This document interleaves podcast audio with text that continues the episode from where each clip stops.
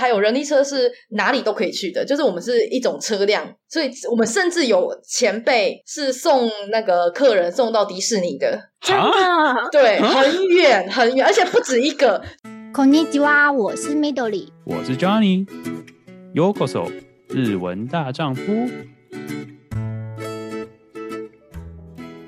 那讲到这些客人的事情啊，我很好奇有没有就是，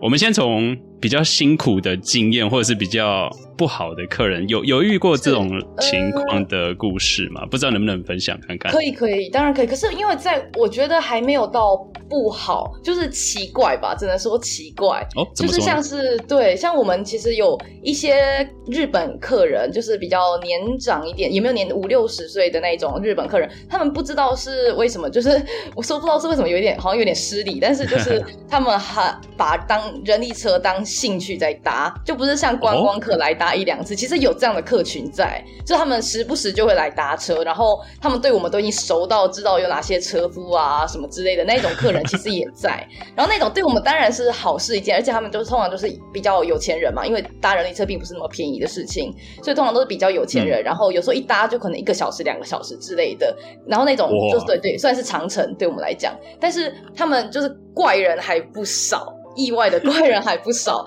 然后像是其中一个，就是他是一个，就是真的是一个五六十岁的阿伯、嗯、阿伯这样子，然后他讲话非常小声，就是含糊在嘴里，然后也不知道他在讲什么，然后他每次一来都是要指明要女生车夫这样子，然后因为我的经历其实没有很长，然后然后公司一开始就会会会挡。就是如果他来找我，他会来我这边的话，公司会挡，就挡说，然后公司就就会说，我们可不可以请男车夫来这样子？后来公司就跟我说，是因为他在路程当中都会讲一些就是十八禁的东西，嗯、就算是言语上没有到性骚扰这么严重，但是就是言语上会有那些东西出现。然后如果你女生车夫愿意不，就是觉得没有不排斥的话，公司其实也会让你去，只是然然后然后可是主要如果你排斥的话，公司会立刻帮你帮你挡下。来这样子，就是算是、嗯、对他们都会保护我们。然后我去，其实拉过他一次，就是我去过了。然后我之后才知道，原来他所讲的那些十八禁的内容，其实就是有点类似说，他有常常去一个浅草附近的风俗店，然后有一个很喜欢的女子，然后去了十二年，那位女子好像还是不太喜欢他之类的，就是这样子的内容。可是因为他他讲话很含糊，其实我也听得不是非常懂。然后二来是那可能那些就是比较十八禁的用语，我可能也没有那么词汇，就是语词汇量没有那么高，所以我没有懂得非常那个明清楚。可是就是一个蛮奇怪的常客这样子。哦，哎，不过这样子这样的客人你就不需要去介绍，就是等于是听他讲话，然后拉车就好了吧？对，其实说真的，我会我会说没有不好，其实也是因为这样子，因为针对这种客人，我反而有时候轻还蛮轻松的，嗯，就是我不用特意，因为他也没有指定要去哪里，他不需要去哪里，你就只要拉他随便随便散步就好。对对对对对，然后所以就我我也乐得清闲，有一种这种感觉，我也不用认真跑，我就会慢慢走，然后听他讲话，跟他讲话，这样子其实就可以，所以某种程度上也是那个算轻松，所以我不会觉得不好。就只是觉得很奇怪这样子，嗯、对，所以目前为止其实没有遇到那种真的会对我怎么样，或是让我有非常不舒服的客人，对，嗯、就是奇怪客人会有，对，听起来真的很特别的客人，对对对，真的真的，天下什么人都有了，真的，对。欸奇怪的情况讲过了，那其实有没有遇到就是非常特别、非常印象深刻、好的一个客人或是故事呢？是，其实也不少。然后现在。就是要我立刻想到的，其实就是我在黄金周那时候，就像你们说的，有欧美客人嘛。然后当时就是有一个刚来日本大概半年不到的那个美国的家庭这样子，嗯嗯。然后爸爸妈妈跟三个小孩，然后爸爸妈妈他们就说要让他们三个小孩搭这样子，然后三个小孩分别是十十岁、八岁跟四岁吧，这样子。然后其实小对对对都很小。然后其实人力车是规定说大人就是小学以上当大人，然后大人最多两名，可是。两名大人分别都可以带一名小于小学生的小孩，嗯，对，所以其实最多就可以搭两个大人，两个小孩这样子。然后他们三个刚好是两个小学以上，然后一个是未满小学，所以其实是可以一起搭的。嗯、然后当时就他们三个搭上来，然后那个最小的四岁那个妹妹，她又抱着一个很大的跟她差人差不多大只的泰迪熊一起上车。欸、对，然后然后刚好又是对超可爱的，然后黄金周又刚好就是整个浅草满满都是人，然后他们三个小朋友就一直跟我讲英文，一直跟我讲英文，然后又很可爱，又是白人小孩，又带着泰迪熊，就一路上在浅草就超级受注目，你知道吗？就是一路上一直被看这样子，超好笑的。对，然后而且那个泰迪熊又跟梅梅差不多大只，就像四个人。对对对对，真的真的就像四个人一样。那一趟就真的很可爱又很有趣，我整个超疗愈的，就反而是我被疗愈了这样子。哇，听起来真的超棒的故，超棒的一个体验，真的，真的是。哎，但其实我好奇，就是像可能欧美的客人，尤其是我现在住在北美嘛，就是他们可能都会习惯给小费这件事情。我很好奇，就是人力车这部分的话，会怎么样处理啊？是，其实我们可以收小费。嗯，然后我刚好就我现在跟你说的这个例子，他们三个小孩下车以后，爸爸妈妈就给我还蛮不错的一笔小费，这样子。哦、对，然后我们公司规定是说，就是你要有礼貌的拒绝一次。啊，对对对对对对，就是你要有礼貌的拒绝一次之后，你就可以收了。因为公司上面其实也理解我们想要收、想要收下来的这个心情啦。嗯，对，所以他就会说，你们要先拒绝一次。如果他说他就没给，那就不用，那就没有啊。可是如果他再给，那你再一再收这样子。嗯，对。OK OK，哎，那其实这样公公司还蛮好的。对，对，公司其实非常的就是体恤我们大家，嗯、然后那些那个业绩的东西、业绩的制度啊，或是奖金制度，其实都非常的健全，我觉得真的是蛮合理的。嗯、对。对，因为我印象中的日本很多是不能收小费的哦，这公司规定不能收小费。是，是，是，是、嗯、我们公司就比较没有这样子的那个，只有说你要拒绝一次这样子，有礼貌的拒绝。对对对对对，不错不错，我相信接下来开放越来越多欧美客人的时候，机会会越来越多。希望希望，其实还是有一些那个日本的比较长辈，他们也会给小费。哎，嗯、对，就是阿公阿妈那一种，他们看说，哎，小妹妹很辛苦，然后就会，比如说，就是多给你一千啊之类的，这样。对，哦，好有趣。对，你现在做了多久啊？呃，如果要包含研修时期的话，是是五六七六个月。哦，OK，研修我很好奇，就是。是呃，可能我对日本的文化不熟，嗯、所以我想说研修这个部分大概是包含哪些？就是你可以实际去跑吗？还是说就是怎么样才叫算研修的部分呢？我们研修包含了第一是浅草的历史，浅草那些那个导览的内容，历史啊，呃，那些店店家的介绍，吃的东西。路线等等，这些是那个知识的部分，然后技术跟体力的部分，就像你说的是拉车的那个部分。我们研修时期是绝对不会拉客人，几乎啊几乎不会拉客人。可是就是呃会有那个负责教我们的前辈，然后我们就拉他们，或是研修生之间彼此互彼此互做这样子，然后就是练习拉，然后练习拉再加上读书那些知识的那个。学习这样子，然后学完拉又可以拉的时候，你就可以开始试着把两个结合在一起，就是又要拉又要导览又要聊天这样子，就是把它结合在一起，就算是最后的那个总结这样子。然后就这样子研修，然后最后会有个考试，然后那个考试的话是我们公司老板会。就你就把他当客人，要营业，要跟他要要拉，要跟他营业，要跟他提案那个你的行程，然后让他做，然后就考试，就就是当考试这样子。对对对，可是对对对，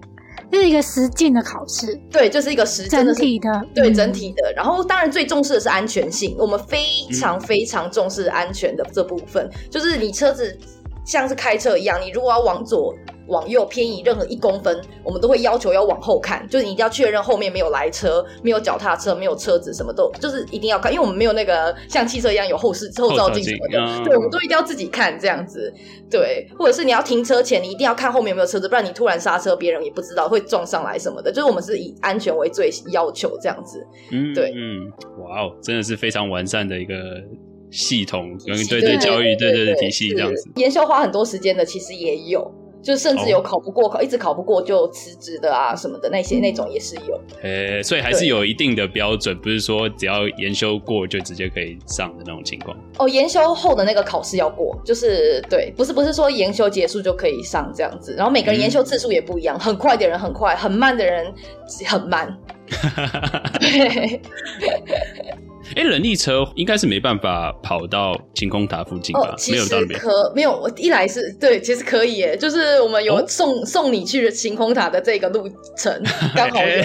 对，刚好三十分钟吗？二十分钟，二十分钟就可以去。对，可是我们会建议说，中途有一个蛮漂亮的神社，我们会建议可以经由那边再过去，这样子可以用一个三十分钟的路程，我们会比较推荐啦。其实，嗯、对，然后因为特地来呢，嗯、所以对对对对对，如果只是送把它当计程车送过去。其实我们会觉得有一点点可惜，这样子。不过当然是没问题的，对，二十分钟我们就可以过去。然后其实人力车还有人力车是哪里都可以去的，就是我们是一种车辆，所以我们甚至有前辈是送那个客人送到迪士尼的，真的，对，很远很远，而且不止一个，就是这个路程早起吧。呃，六点开始搭，我不知道他们是怎么状什么状况啊。可是有不少就是那种已经成为传说的那种厉害的前辈，他们是送客人送到那个那个那个迪士尼那边去的，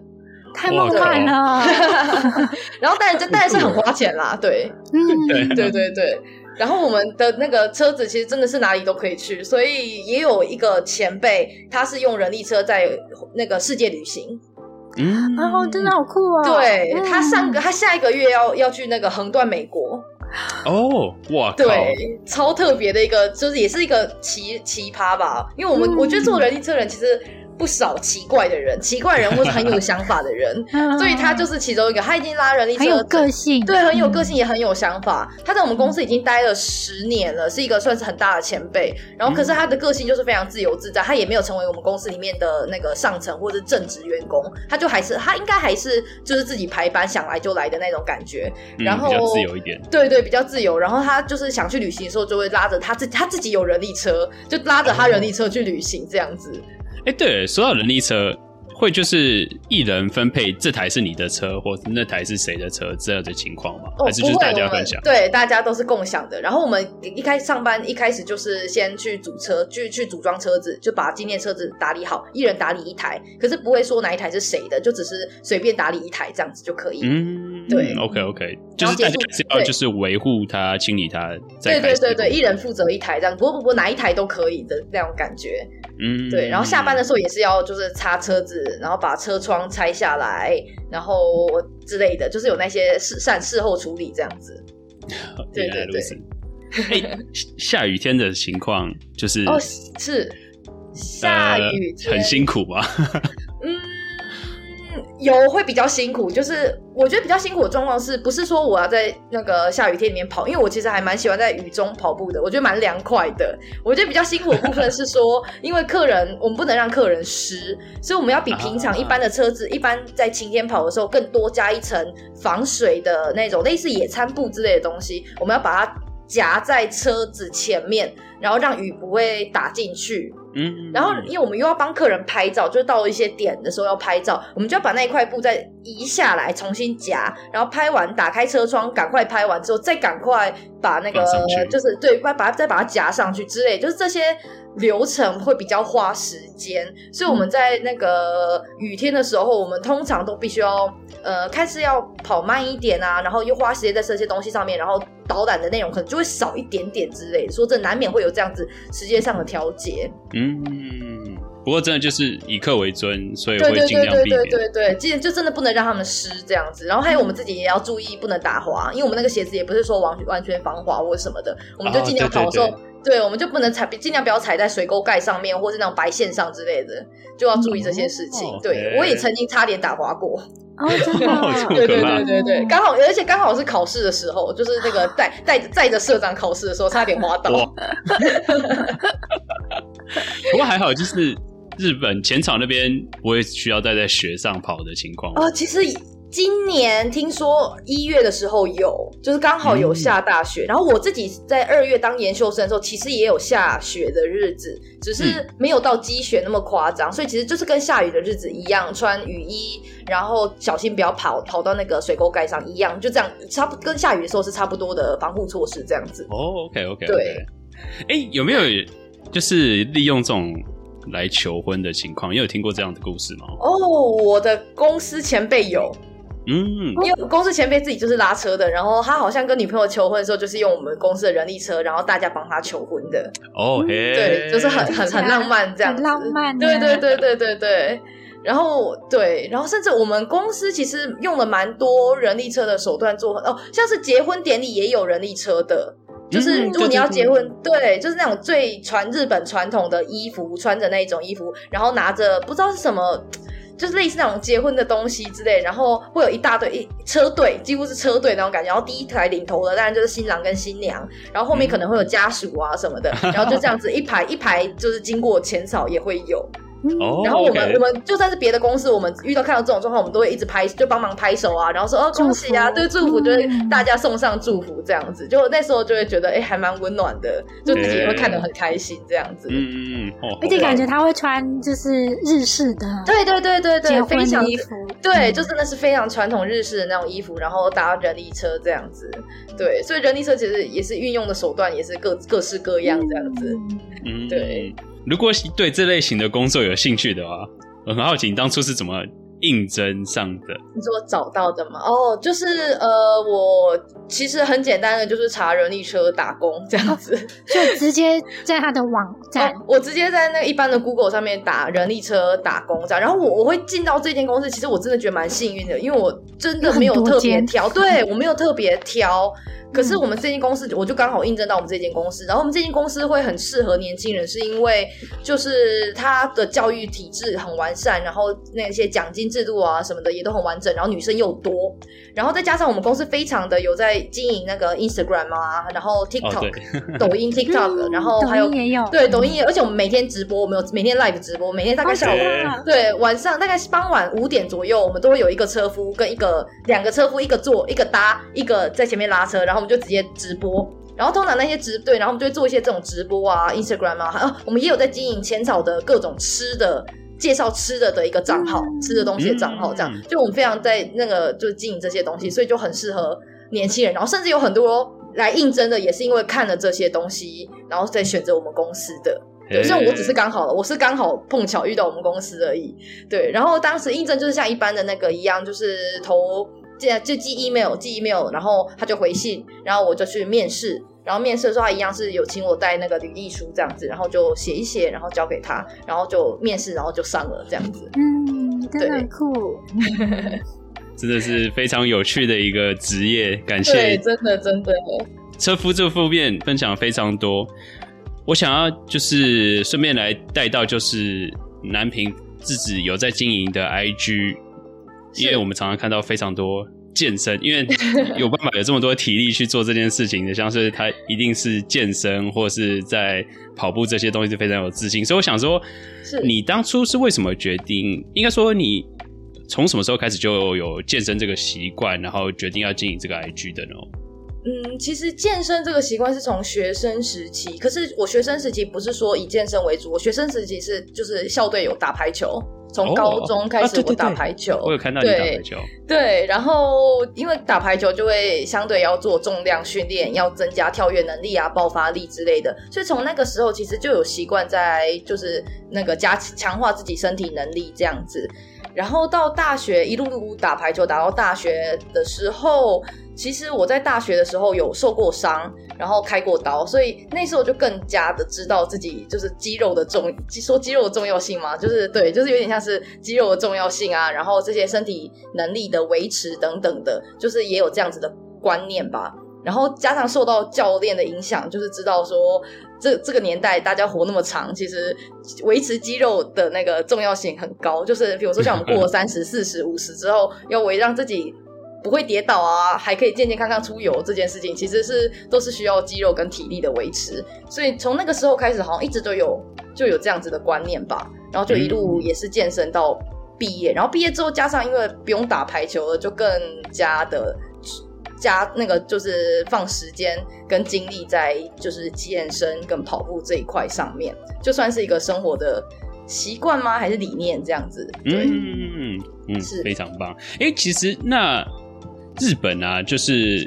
健身环境你自己可以稍微介绍一下，因为我自己很好奇，我可能比较清楚台湾或是国外这边。那日本的话，常常会我可能就会想到男女生比例，印象中就觉得可能男生一定会比较多。你自己觉得就是日本的健身环境跟不管是饮食类的习惯这些，不知道能不能分享一些你的经验？嗯，我觉得首先是健身房的大小就其实差蛮多的，因为像我就我所知，我其实对台湾跟国外反而没那么熟，但是台湾的健身房或是国外健身房，在我印象中真的是很很大。然后很比较没有拘束感，然后设备很丰富，有很大的空间让你跑跑跳跳之类的那种感觉。但是像日本，我不知道是因为空间比较本来就比较狭小，然后地又比较贵的关系，还是怎么样，就是大家比较像是健身房比较像是工作室的那种形式，就小小间的健身房比较多，然后设备可能也是机械类的、机器类的比较多，就是没有那种自由重量让你摔杠啊，让你自由奔跑那种环境，那种那种就相对是稍微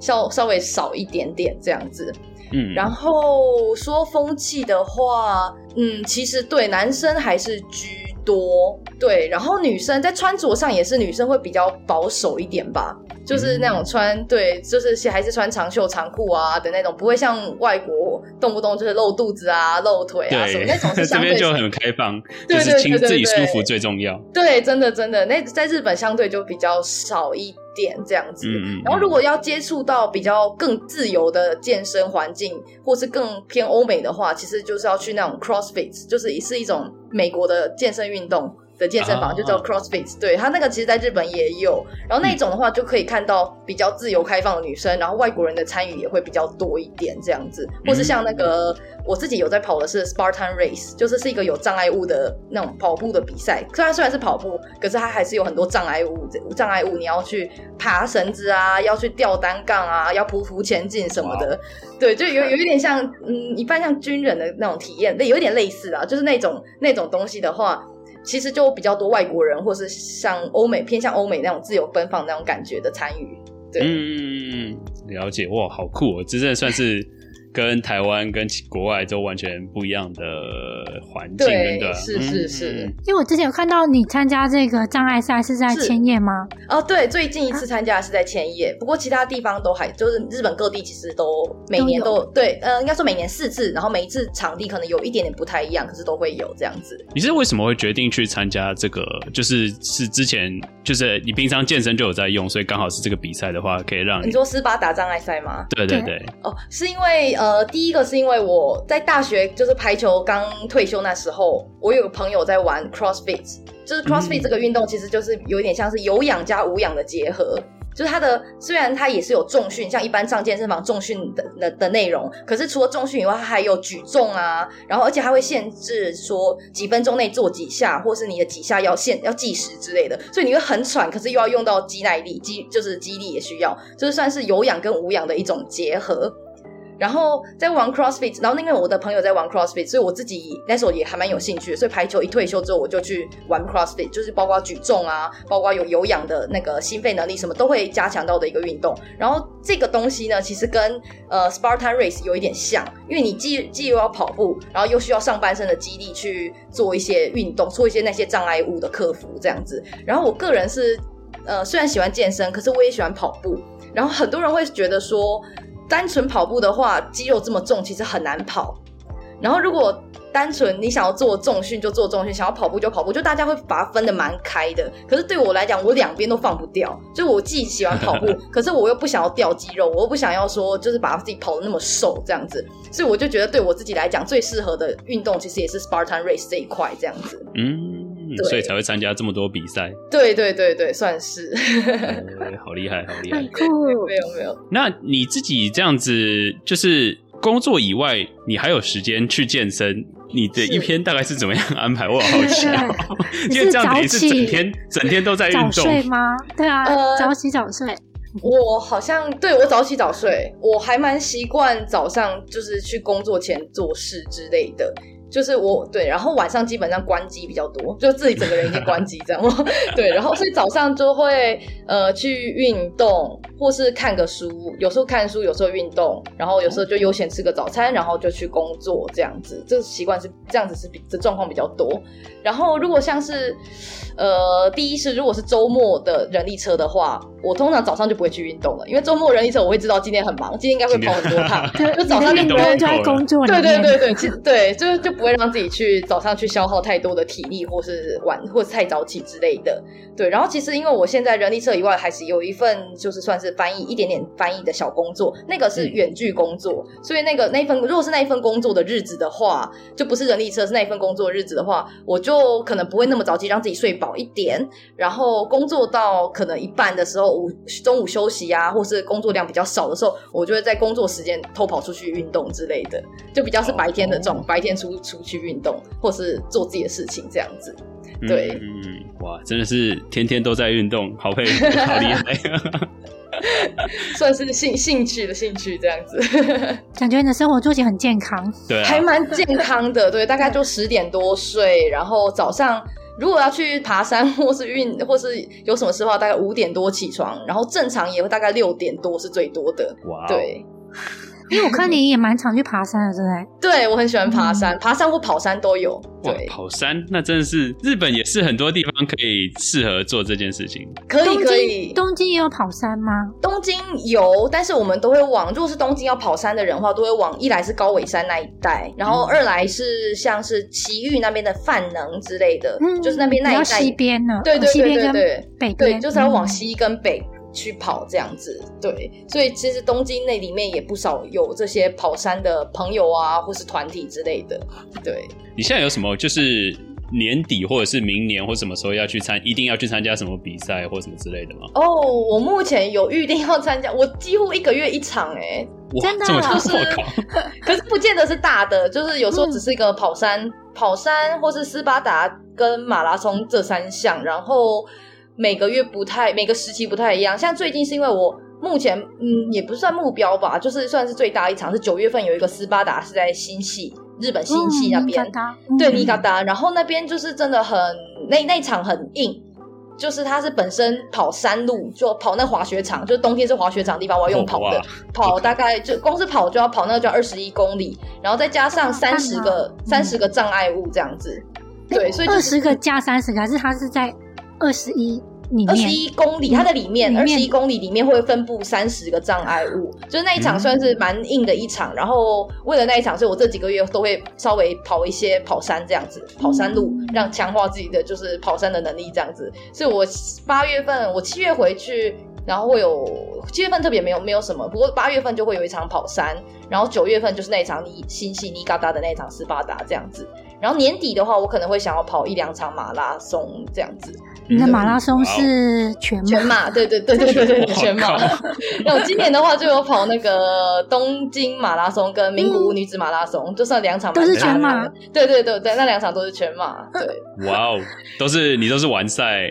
哦，对，都有完赛，都有完赛。你从什么时候开始跑全马的？哦，全马我第一场其实很早，但是真的就是就是就是冲着一一股就是呃，我其实十八岁还是十九岁就跑我第一场全，十八吧，就跑我第一场全，我在台湾的时候跑的。然后那时候真的单纯就是觉得啊，要十九，好像想好像趁十八岁结束前去。就是怎么讲，完成一个完成一个一个梦想，一个一个目标体验这样子吧。然后就非常有勇无谋的就报名了。然后那时候其实也没有认真在跑步什么，那时候就是主要还是打排球为主啦。然后就就莫名其妙就完成一场这样子。然后当然没有没有没有，但真的很累。那一场第一场真的是非常的那个很累这样子。然后后来来日本，是能完成就是很厉害。哦、有很多人是中途，有中途弃赛嘛。不过通常时间限制都还算长啦。所以我就觉得、嗯、啊，就是有完有完赛就好这样子，所以通常都还基本上目前还都有完赛。然后后来去日本以后，也是有主要以打排球为主，然后兴趣就偶尔会去跑个全马什么。所以我大学时期也有跑过一场全马跟几场半马，我主要半马还是比较多，当时半马还是比较多，所以我当时大学时代就有完成一场全马跟三四场半马之类的吧。对，然后。毕业之后，就是在毕业之后就有又有什么那些跑山啊、斯巴达等等的，所以就是各种的综合。然后全马就偶尔偶尔，目前全马总共五场吧，目前。哇。对，就台湾一场，日本四场这样子。对，真的是厉害。没有没有没有。所以你说你的跑山是都是跟朋友一起跑吗？还是你自己会去跑？哦，跑山的话，我们那个其实，在 Facebook 有一个。对，有个团体，可是那个团体是免费可以参加，就叫什么 Tokyo Trail Run 之类的，就是那种 TTR，他们就简称叫 TTR。然后在每个礼拜六日都会办活动，办跑山的活动。然后你就只要在 Facebook 上面那个那个活动那边按加，你就可以参加了。然后再看他写的时间跟那个那边的地点去集集合，就可以参加。我就主要是参加这种免免费的东西这样子，不过要有有钱，要花钱参加练习会啊，或者这种周末的。的东西其实也不少啦，就是网络一查，其实都很多都会有，只是现在比较没有钱，所以我就都参加这种这种免费的东西这样子。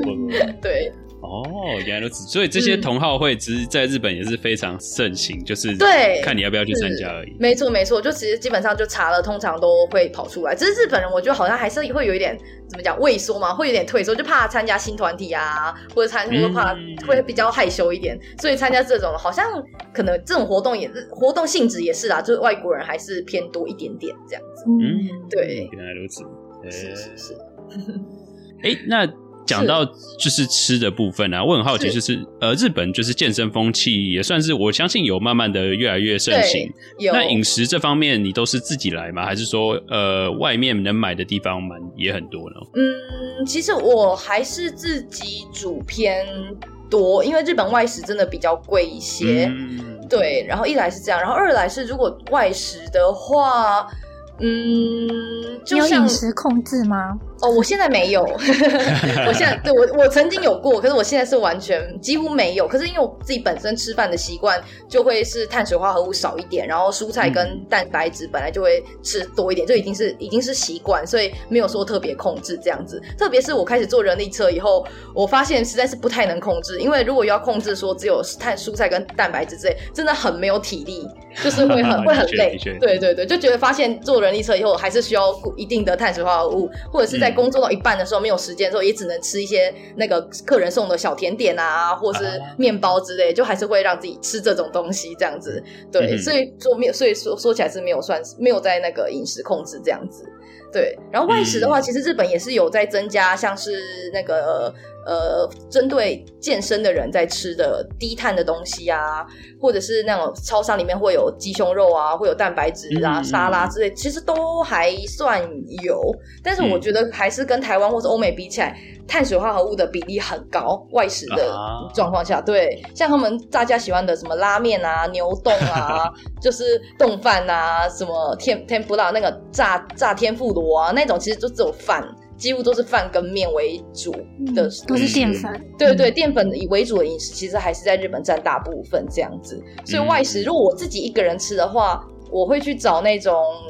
比较可以吃生菜沙拉跟那个蛋白质的那种，比如说像连锁的那个 Saizeriya，就是是一间意式餐厅，对对，连锁餐厅，然后可以点沙拉，可以点肉啊之类的那一种，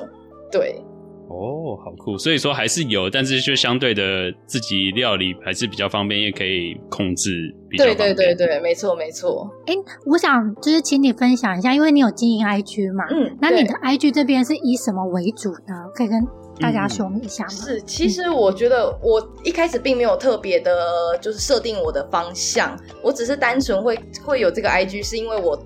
大学时期的 IG。呃，有大学时期的朋友啊，日本朋友什么的，我觉得日本人其实不太喜欢 po 文，然后他们 po 文也很少，所以我就常常觉得我 po 这么多文章很吵，我觉得感觉有一种吵到他们的不好意思那种感觉，不知道为什么莫名自己有一点抱歉，所以我就觉得开一个 IG 可以让我自己很吵的分享自己的生活的一切啊，不管是。嗯，对日本文化的那时候怎么说违和感也好啊，或是自己那个运动的状况什么的，都可以非常嗯不用 care 别人怎么想的随意分享，然后站在一个台湾人跟日本人中间的这个角度去。讲很多事情，自由的讲很多事情的话，我觉得对我来讲也是一个抒发的管道，跟一个记录，跟自己对自己生活的一种记录吧。对，然后不知不觉，可能自己生活当中运动占不小心占了太太太大部分，就看起来有点像是健身的 IG。其实我本来是没有这个目的啦，就只是刚好而已。对。对，大概就是这种感觉。好，谢谢。那对，如果有类这类型的就是话题有兴趣的话，也可以到南平的 IG 看。那如果有任何想要之后我们可以录成节目的 idea 的话，也可以到我们的 Instagram 告诉我们。那就感谢你们今天的收听。我是 Johnny，我是 Midori，我是南平，Johnny，Johnny。